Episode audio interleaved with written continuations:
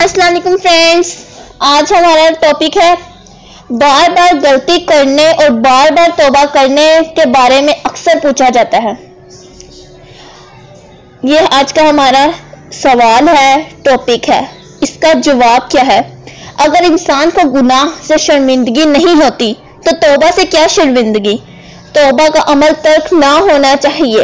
اگر انسان کو موت آ جائے تو اس حالت گناہ میں نہ آئے، بلکہ حالت توبہ میں آئے اور کچھ خبر نہیں کہ موت کس وقت آ جائے۔